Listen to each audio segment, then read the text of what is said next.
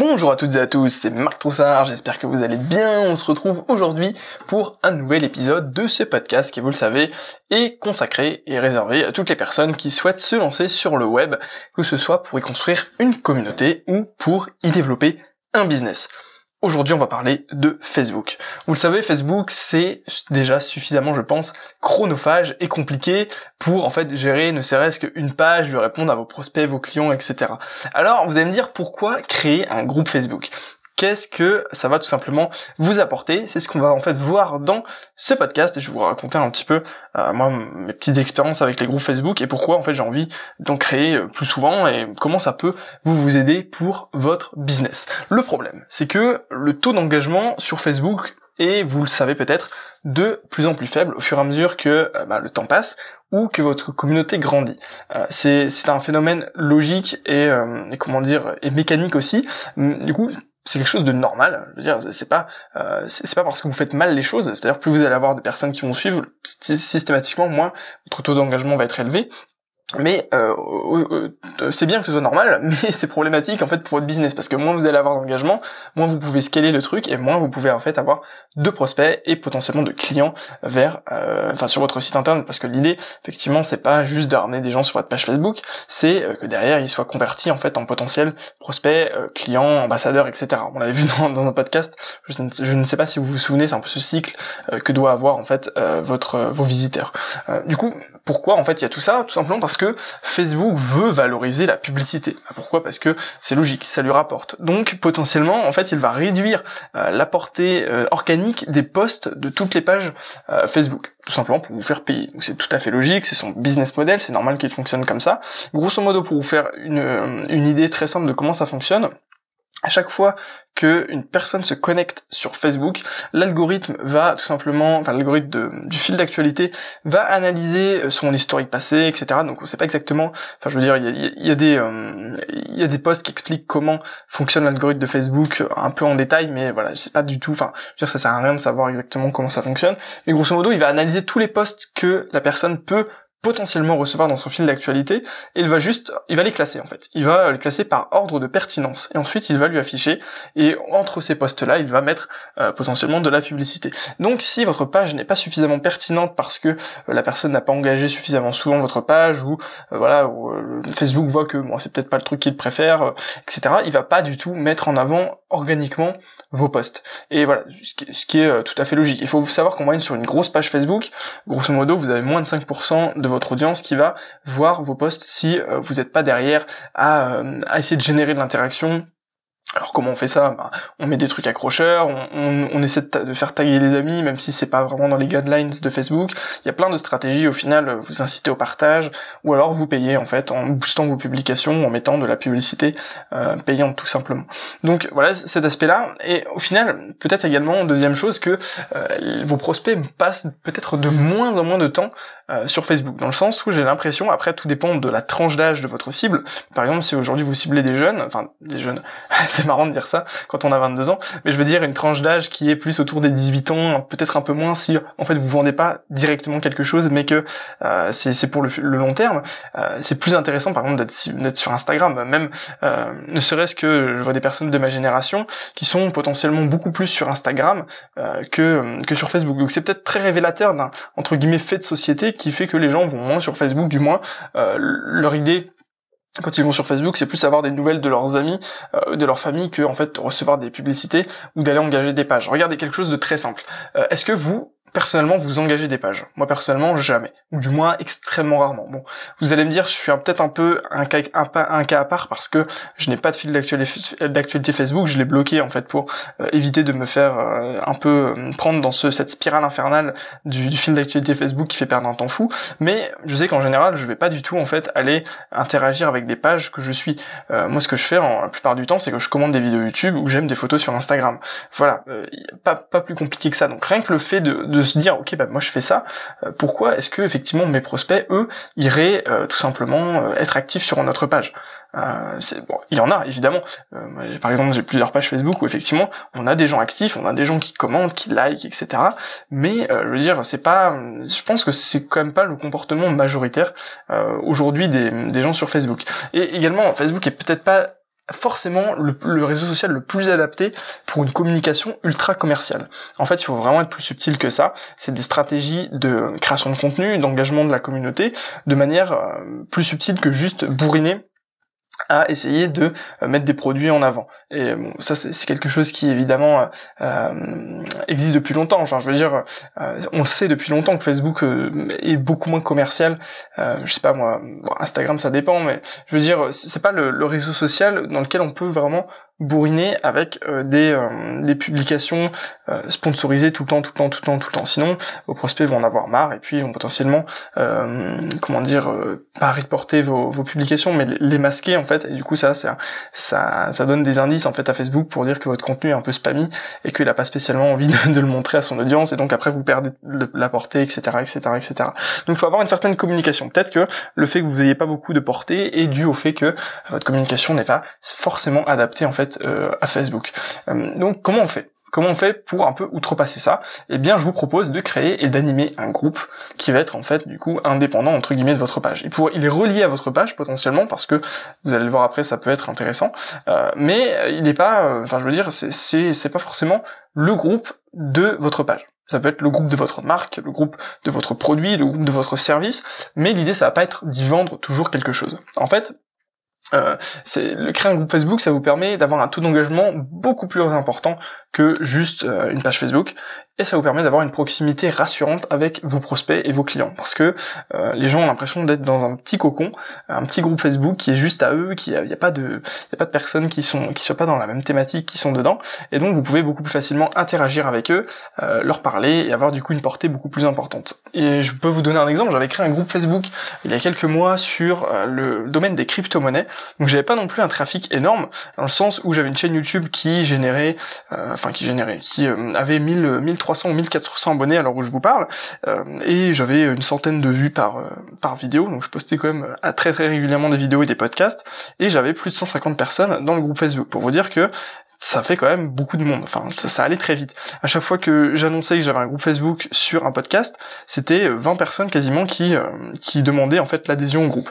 Donc ça pouvait aller très vite, même si vous n'avez pas une énorme communauté. Et après, si vous vous débrouillez bien, vous pouvez potentiellement vendre à 150 personnes. Enfin, sur 150 personnes, vous pouvez peut-être avoir un taux de conversion de entre 5 et 10%, je ne sais pas, tout dépend de votre stratégie. Là, sur le groupe des crypto-monnaies, ça n'a pas été significatif parce que j'ai pas ma stratégie de passer en fait ces prospects à des clients à particulièrement mal fonctionné, donc c'est un retour d'expérience que je pourrais vous faire dans un autre podcast, mais du coup c'était pas significatif. Mais je sais qu'il y a des groupes qui fonctionnent très bien, et on a un peu nous avec le e-commerce d'autres idées, d'autres stratégies en fait pour avoir des groupes Facebook. Du coup, quand vous publiez dans un groupe, en fait tous les membres, la plupart des membres vont recevoir en général une notification Facebook.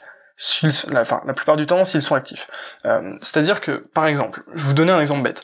J'ai une amie que je connais en vrai sur Facebook, que j'ai dans mes amis, qui a créé un groupe pour parler d'une de ses passions, grosso modo.